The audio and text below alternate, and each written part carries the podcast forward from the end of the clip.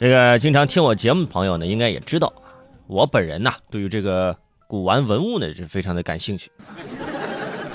文化人是不是？我说当年要要不是因为我考不上啊，我就可能去学考古了。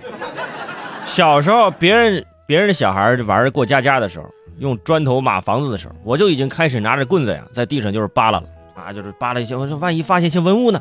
啊，把他们上交给国家。然后的确发现了不少。都上交给这个废品回收站了，每天不少挣啊！矿、矿泉水瓶子捡不少是。那个时候谁家盖房总喜欢去凑热闹啊，想着万一这挖地基挖出点什么东西呢？看一看。不知道你们当时有没有这种想法？有的话，我给赶紧去医院看一看啊。其实我觉得这个病叫职业病，哎，就是喜欢这一行。小时候别的都爱看动画片，我就爱看这鉴宝节目啊，看那些个宝贝经过专家鉴定，然后给出一个价钱。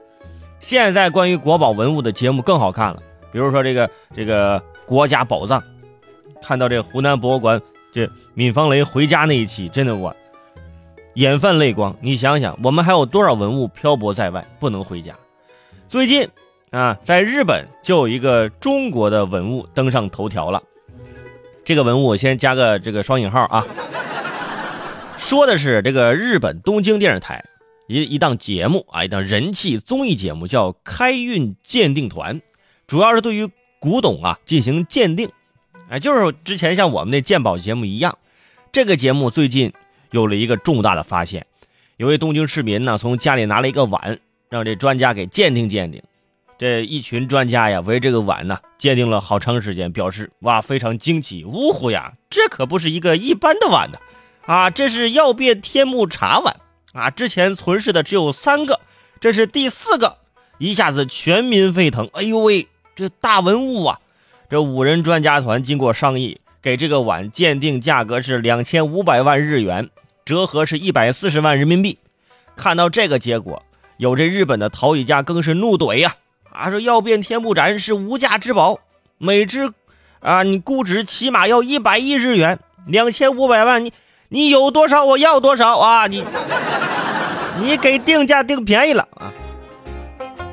给大家解释一下，什么叫这个曜变天目茶碗啊？曜变天目盏，据传呢，这种烧制的技巧呢，来自于十二到十三世纪，产于中国福建省的这个建窑，但是烧制的技巧呢，已经失传了。它的特征呢，就是在于含铁量高的这个漆黑的釉药烧制而成，而且这个茶碗内呢。出现这个星辰般的模样，啊，跟这个太空一样。目前仅存的中国发现的这个陶呃碎陶片，以及三件曜变天目茶碗都保存在日本。日本官方认定这是国宝级文物。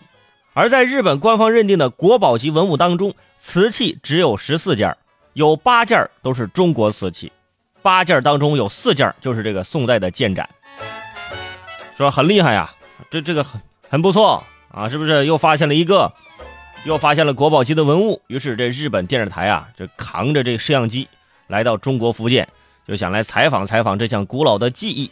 结果没想到事情一到福建，哎，发生了反转。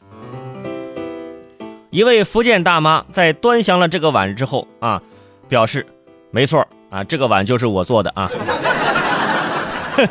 大妈表示说啊，这玩意儿，这玩意儿我家店里多的是。啊，这么多年我起码做了一万多个吧，我在我们这儿都都当成土特产卖啊。每个卖多少钱？啊，每个卖八十块人民币，折合日元是一千四日元。听到这儿，日本的鉴宝专家都惊呆了。纳尼？嗯？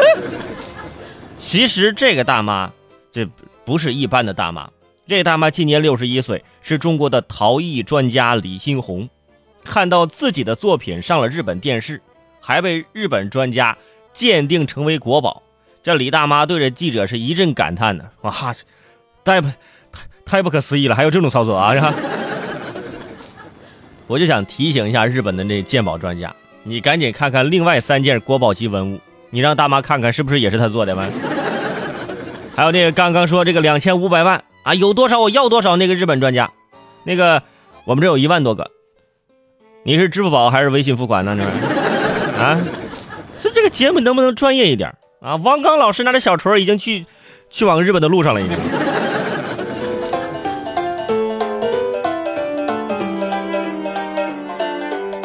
不过说到这儿啊，很多朋友说，你看我们中国的一些文物，现在在国外啊，真的是有时候想想啊，就特别的感慨。其实啊，不用感慨，中国的文物出现在别国的博物馆，一般呢是两种途径，一种呢是大国输出文化的一种传播和交流，另外一种就是在我们民族觉醒期间他们的趁火打劫。不管这个文物此刻啊在不在我们国家，我们都希望呢能够妥善保存，因为这种文化是全世界的，是全人类的。散落在世界各地的中国文物，也是向他们展示着中华上下五千年文明的大气，同时也昭示着现在中国伟大复兴的底气，是不是？这个鉴宝节目。特别是日本这个节目，还是要多多学习呀。这么个赝品，这么个次品，你们捧到天上，真的，我说到这我的生气，我跟你说。